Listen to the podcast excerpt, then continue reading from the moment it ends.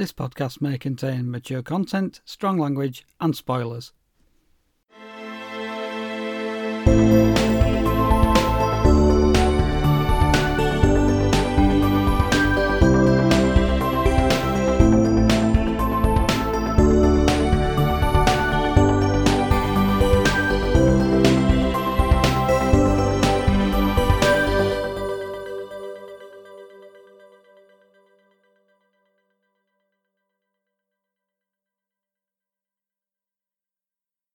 Hello and welcome to episode 46 of the HD Movie Podcast. I'm Darren Gaskell.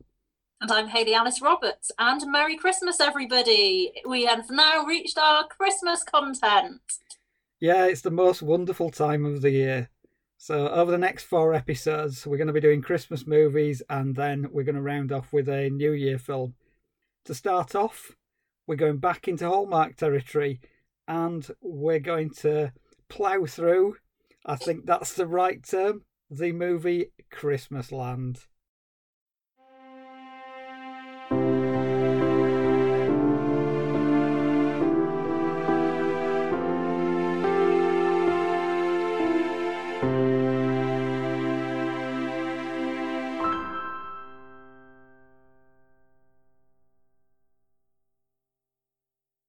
So, we're going to kick off uh, Christmas selection of movies with 2015's Christmas Land, directed by Sam Irvin. Yes, so Christmas Land is about, which I'm about to read for you from the generic IMDb synopsis. Jules Cooper is a successful New York businesswoman who seemingly has everything a rapidly growing career in marketing and a handsome boyfriend named Mitchell. Jules soon learns that her beloved late grandmother Glinda has left her Christmas land, a magical Christmas themed village and Christmas tree farm in the countryside. Much of Jules's favourite childhood memories revolve around Christmas land and the holidays her family spent there in her youth. Upon arriving in Christmas land to claim the property, she meets handsome and charming Tucker Barnes, the lawyer handling the estate. Christmas land has seen better days since Glinda's tragic passing, and Jules is forced to make many complicated decisions. Should she sell Christmas land to real estate tycoon Mason Richards and get back to her busy city life? Or should she stay and bring Christmas land back to its former glory? With decisions to be made in both life and love, this Christmas for Jules is sure to be both interesting and magical. Yeah. Uh, well, in answer to some of those questions in the synopsis, I am tempted to say, who fucking cares? by the end of this. but we have committed to doing this as a review, so commit we will. Glinda, I mean, Wizard of Oz reference right there, Glinda. What I want to start by saying is that three people wrote this. It took three people to churn this shit out. How is it that three people had to slave over this script? You could have shoved it into a computer, you could have stuck a monkey in front of a keyboard, they would have come out with something better. This is absolutely dreadful, even by Hallmark standards. Well, I'm not going to say I detested this movie, but I just sat there dumbfounded at how absolutely ridiculous every single thing about this movie was. None of it bears any relation to any part of reality whatsoever. It's stupefyingly idiotic. So we've launched straight into the rant there. That yes. is a first on this podcast. Merry Christmas, everyone. Yeah, so Christmas Land. It had been a while since I'd watched a Hallmark film. So I had a little bit more tolerance for it because it had been a while. But as soon as you get into it, you're like, yeah, know exactly where this is going. It's kind of winking at the audience throughout because it's so predictable, it's so formulaic. But that's what you kind of expect. Now, none of it is based in reality, as Darren has just said. But are we supposed to suspend our disbelief and enjoy a bit of a warm Christmas glowy film, or yeah, no, this this film I, I am trying here, but it, I just can't really defend it. it. It is it is entertainingly bad. The dialogue. Should we begin there? oh yeah, let's yeah let's just let's just jump right in. There's so much that I have to say about this movie. Go on the dialogue. okay, so the dialogue is so cheesy. for example, um, we've got the main character Jules described as a branding genius. That is her her job. She is referred to as the Christmas angel lady when she returns to Christmasland because the townsfolk believe that she is going to reignite their beloved Christmasland and bring it back to its former glory. But of course, at this point, she has other ideas and just wants to sell it, get the money, and go back to the city. There was also a scene where they encouraged the children in the town to make Christmas crafts, so like baubles and that sort of thing, which you know is is, is quite nice, I suppose. And then she helps this child enhance this bauble she's making. And the line, I kid you not, was when in doubt, just add glitter. Yep, that is the line that I quoted back to my wife Alison when we were both watching this. Um, and the whole thing about adding glitter is not to sort of sprinkle it on to enhance it slightly, it's to dump a shitload of glue on it and then dump the glitter onto the shitload of glue. So it doesn't really enhance it, it just covers it in needless glitter or uh, glitter, as they pronounce it in this movie. As you said, she's a supposed marketing genius. She's an executive vice president of brand strategy, whatever that's supposed to mean. Her branding strategy just seems to be a fairly basic take on what would sell. At the start, you see her trying to promote this coffee place, and they're just giving out plastic mugs in an attempt to go green. I mean, that's not a particularly genius bit of brand strategy, but she's held up as some kind of Elon Musk of the marketing world, and she goes off to see this Christmas land which she inherits. Surprise, surprise. And you're right, she's just got plans to sell it, but as soon as she gets there, the town wins her over and she thinks that she doesn't want to sell it and then she thinks that she might want to sell it because she's got aspirations to live in a certain part of New York but she only wants to sell it to the right buyer and her boyfriend who is typical hallmark sleazy legal type you know that he's got nothing good on his mind he's not virtuous at all he just wants the money and he wants the status so you know that the buyer he's going to find is going to be a wrong un. I mean, this movie is full of wrong uns, not least the people in the town. There's a guy in Christmasland called Uncle Frank who seems to turn up at the most inopportune moments. When she gets there, she's inherited this house. Fine, nice little house. She's asleep.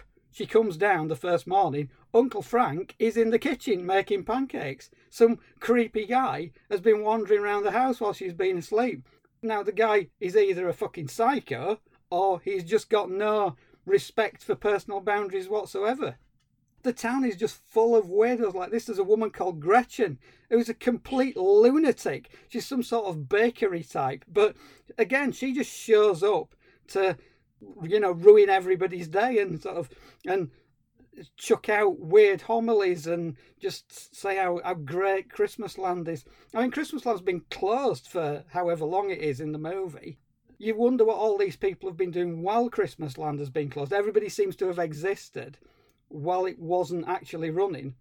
When it gets back up and running, they seem to kidnap children to do crafts with. There's always like six or seven kids in this place where they're either getting them to make cookies or you know baubles or anything and you know and these kids you know are supposed to be enjoying it i mean fair play to the kids they're doing their best impression of you know somebody who's now got stockholm syndrome because they've been trapped there for like 12 months with these lunatics who have been telling them how to make cookies and stuff it's insane this movie. It's absolutely insane. The whole crafty Christmas club thing. You can just tell that these are a load of kids who have been put there against their free will and made to concoct Christmas artifacts by people who are clearly trafficking humans. So I'm just crying laughing Sorry. right now. oh my god so going back to Uncle Frank, yeah, now that was my first red flag of this movie. It's like, whose uncle is he? He's referred to as Uncle Frank. Is he Tucker's uncle or is he the uncle to Jules, or we we just don't even know. But he's referred to as Uncle Frank. It's like good old Uncle Frank, nice, trusty, reliable, lovely Uncle Frank. Um, and yeah, as you say, the, there's the the bakers who are very over enthusiastic, as you say, they're lunatics. And isn't there a scene later on where one of them is running an ice cream parlor? Yes. And she creepily licks this ice cream prop. Yeah. The ice cream prop is the most unconvincing ice cream prop I've ever seen in a movie. It clearly isn't ice cream, it's just stuck there. It's not moving, it's some kind of latex or plastic thing. And then she manages to get it between her and the camera so you can't see her lick the backside of this ice cream. And it's the whole thing, it's just like the rest of the movie, the whole thing is massively unconvincing. And I just don't know its end. Even people who like Hallmark movies surely these people have seen this movie and think, I can't even suspend that amount of disbelief even for a Hallmark type movie. The guy who comes in to buy the Christmas land from her, I mean, from the start, you kind of know that he's not going to have the right intentions for it, even though he says, Oh, I love Christmas land. Um, what's his name? Mason, Mason Richards, who is clearly just in it for himself, which is fair enough. He's a real estate developer. What was Jules thinking?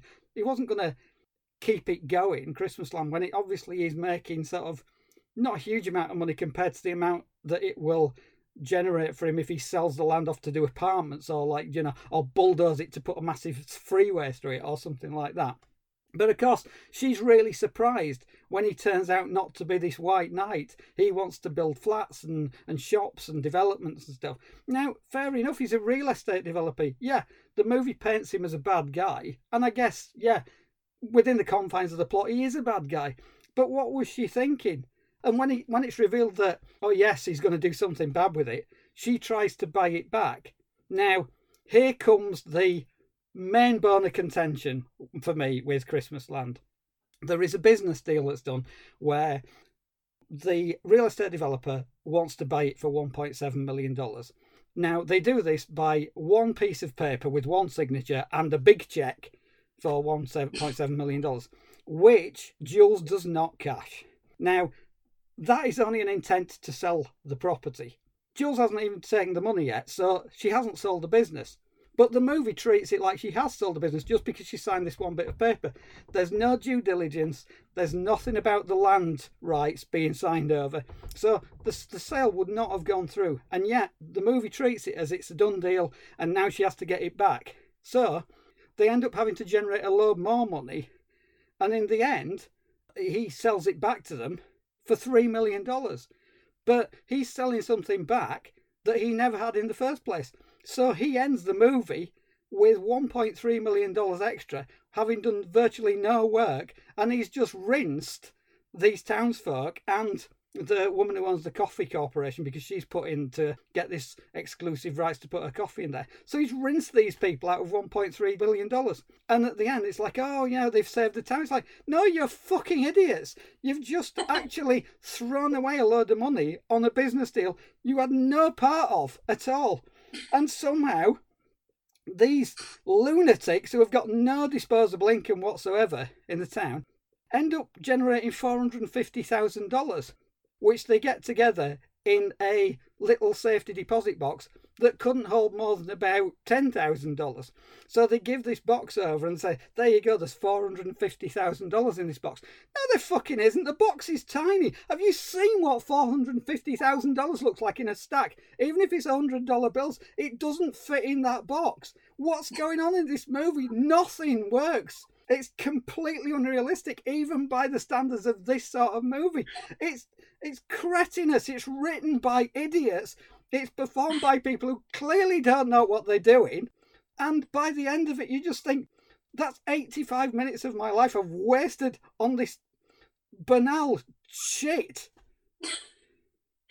so the weird thing about the whole business deal and them finding that extra money is that Uncle Frank for some bizarre reason, actually has the exact amount of money in that box that they need to pay off Al from Home Improvement. So yeah, by the way, Mason Richards is played by Richard Karn, who is best known for playing Al in Home Improvement. So we thought we'd throw that little fact in there for you. He's the only like name I recognise in this movie. um, but how strange is that that that and how contrived that he would have that money? It's like um you know, what does Uncle Frank do for a living to be able to stash that amount of money away? Is he money laundering or is he trafficking humans? That's one thing that we, we did discuss pre podcast. I, I think Uncle Frank is a drug dealer because he keeps weird hours. He turns up to places. He seems to know how to get into places. He's got keys for various things.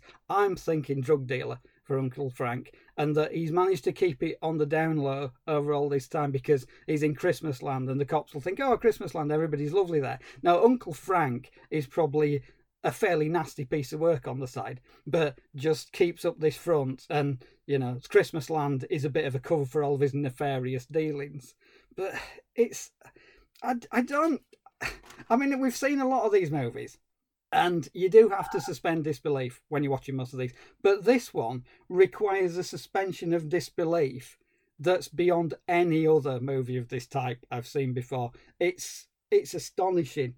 There's there's one point as well. I watched it with the subtitles on, and even the subtitles are telling you what to feel. Because at one point, when everything's going wrong and the business deal's falling through, and Jules is kind of trudging through the town, realizing that she's you know she's sold everybody out it just said melancholy in letters on the on the bottom of the screen.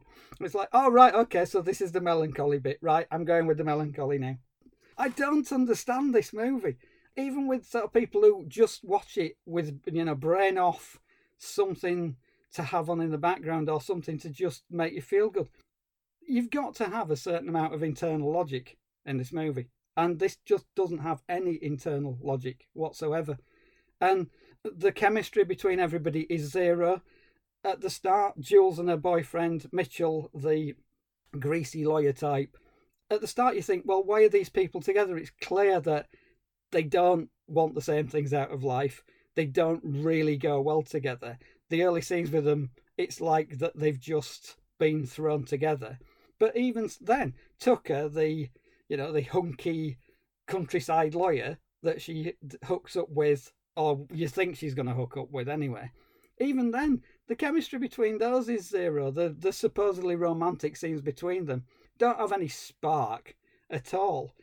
I, I mean, it's harsh to say this, but when they're both wandering through Christmas land and she's going, "Oh, I don't really know whether I'm, you know, I'm a city girl," and he's like, "Oh, well, you know, you're a city girl, but I like the countryside," and we, and I just think, well, why do you both of you just fuck off?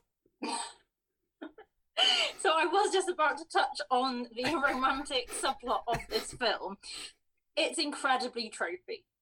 But the bit that amused me the most is the sort of sleazy boyfriend Mitchell. Whenever Jules wears this red coat that belonged to her grandmother, that is a very Christmassy coat, he puts her down for it. He basically tells her that she's unattractive for wearing this coat and then in another scene where she's like dressed up, they're going out for drinks to strike this business deal with Al from Home Improvement. He's like, "Oh yeah, you look so much better now than you did the other day." And I was like, seriously, who wrote this? This is just and and and she kind of takes it to a degree as well. Yeah. She doesn't really argue back, so she's not exactly written as a strong woman. She just kind of takes what's thrown at her and makes really daft decisions. And then to thicken the plot a little bit, we discovered that Mitchell and Tucker Barnes were in law school together. But you'd actually think it was more they were in primary school together because they apparently fell out because Tucker graduated first in the class and Mitchell was jealous. But Mitchell claimed that he graduated first in the class. And I was thinking, this is really juvenile shit yeah, because when they introduce them and they say, "Oh, they've got history," I was thinking, "Oh, what's going off there? They've got history." Sort of, has one of them stolen the other's girlfriend? Something bad's happened at law school. No, it's just over where they finished in the year. It's like, really, really, is this where we're going? Is that what the jeopardy is? There isn't any jeopardy there.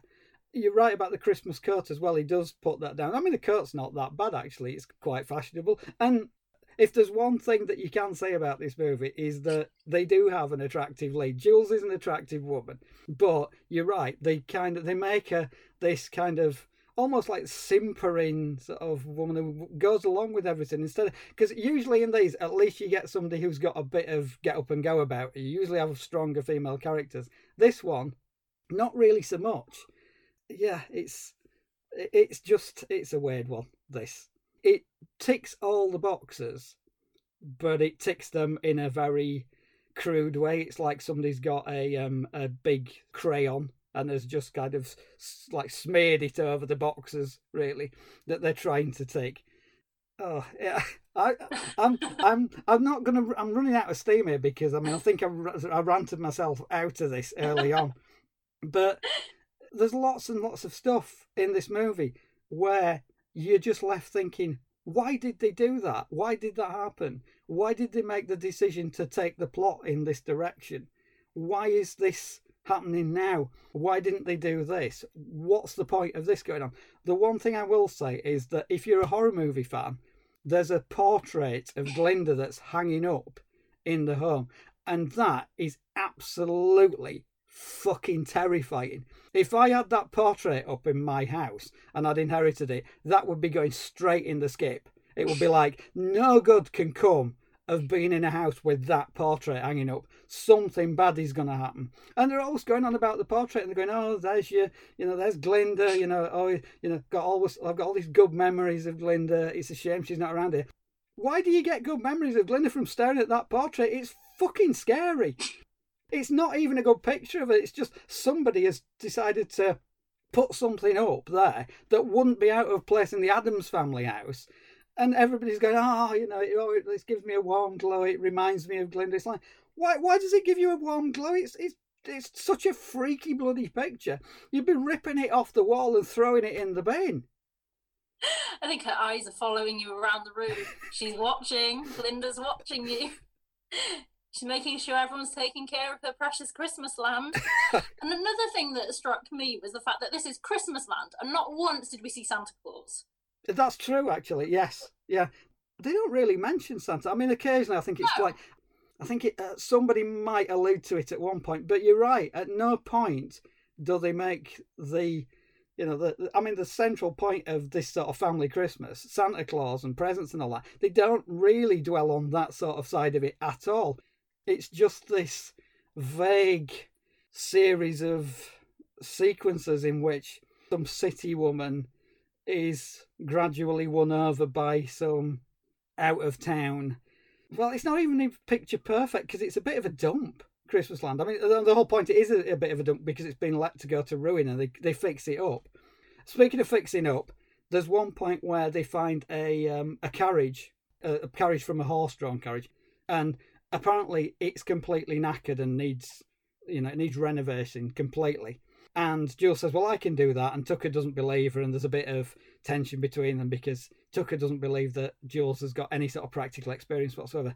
All that's happened to this carriage is one of the wheels has come off and it just needs putting back on and screwing on. That's the sum total of what they need to do to the carriage. And there's nothing else. But yet they make it sound like, oh, you know, it's wrecked, it's completely wrecked. And you can see from the actual carriage or what's left of it. You just think it's just lost one wheel and the wheel is there and the wheel is fine. And you just need to put it back on the axle and screw it on, and it'll be absolutely fine. But it's like, oh God, how are we going to fix it? It's like, you could fix that in 10 minutes. And it's like the rest of the stuff in this movie, there's no jeopardy at all. It's like, oh, how are we going to get out of this? Oh, we can do this. Oh, we've got out of it. There's no complicated solution to anything apart from the fact that they've given that real estate developer $1.3 million for no reason at all. And then they all go, oh, we've saved Christmas. We've... You haven't saved Christmas. You've spent a load of money that you didn't need to spend. And now you idiots are all going to have to try and make this back. And the woman who owns the coffee company won't be particularly pleased because she spent $850,000 on a franchise that she didn't need to because it's gone off to some other bloke. I mean, he's he's laughing all the way to the bank, Mason Richards. I mean, he can probably afford to start his own spin off of Home Improvement himself with that money. it's, it's just it's a crazy movie. I mean, I can. I was gonna say I couldn't make head and tail of it. I could make head and tail of it, but I just couldn't understand why everything was going on. And by the end of it, I was just thinking like this. This movie is dumb as shit, and it took three people to give us something this dumb. I I cannot believe three people wrote this. Surely one person wrote it and then a couple of people might have contributed a couple of extra lines because I do not believe three people sat in a room and slaved over this script and then came out with that and three people together said, "Yeah, that's all right." Because it isn't all right. It's just if that script had come across my desk, even if I was somebody who was greenlighting these movies, I would have said, "You know what? No, you need to go back and rewrite some of this because it doesn't work on any level. You've got to have at least something that the audience is going to root for. But the characters are flat, the writing's terrible, the jeopardy isn't there, the final twist, I couldn't care less. And even at the end of it, it ends with a kind of, it just fizzles out at the end. It's just like, there you go.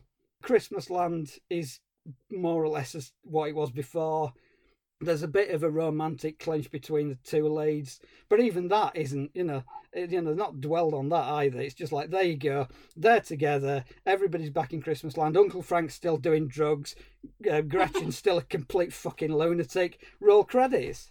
that sums it up pretty nicely. no, it is a very nonsensical film. I believe it was probably just churned out for Hallmark if you would like to watch it, however, it is available for free on Netflix. Well, not for free, you have to pay a subscription, obviously, every month or yearly to watch it, but it's included in that subscription, people. So if you're fancying a bit of festive, nonsensical fun, that's what that's what you need to go for. So I also must note that the director, Sam Irvin, is a bit of a Christmas movie connoisseur. He has directed other titles such as I'm Not Ready for Christmas and My Christmas Prince, but for the horror movie fans out there, and basically, this is kind of weird because he has directed the queen of our podcast in a movie, Elvira's Haunted Hills. He directed that. Yeah. I mean, I guess if you're a director, you just direct the stuff that comes your way some of the time. And I can't have a go at him. If he's a jobbing director, that's fine. And at least he's got Elvira's Haunted Hills on his CV, so he's always got that to fall back on. This is probably something that he may not particularly.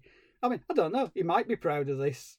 You know, it's a movie, but I would guess that he will be pointing to other stuff on his CV before this one. Absolutely.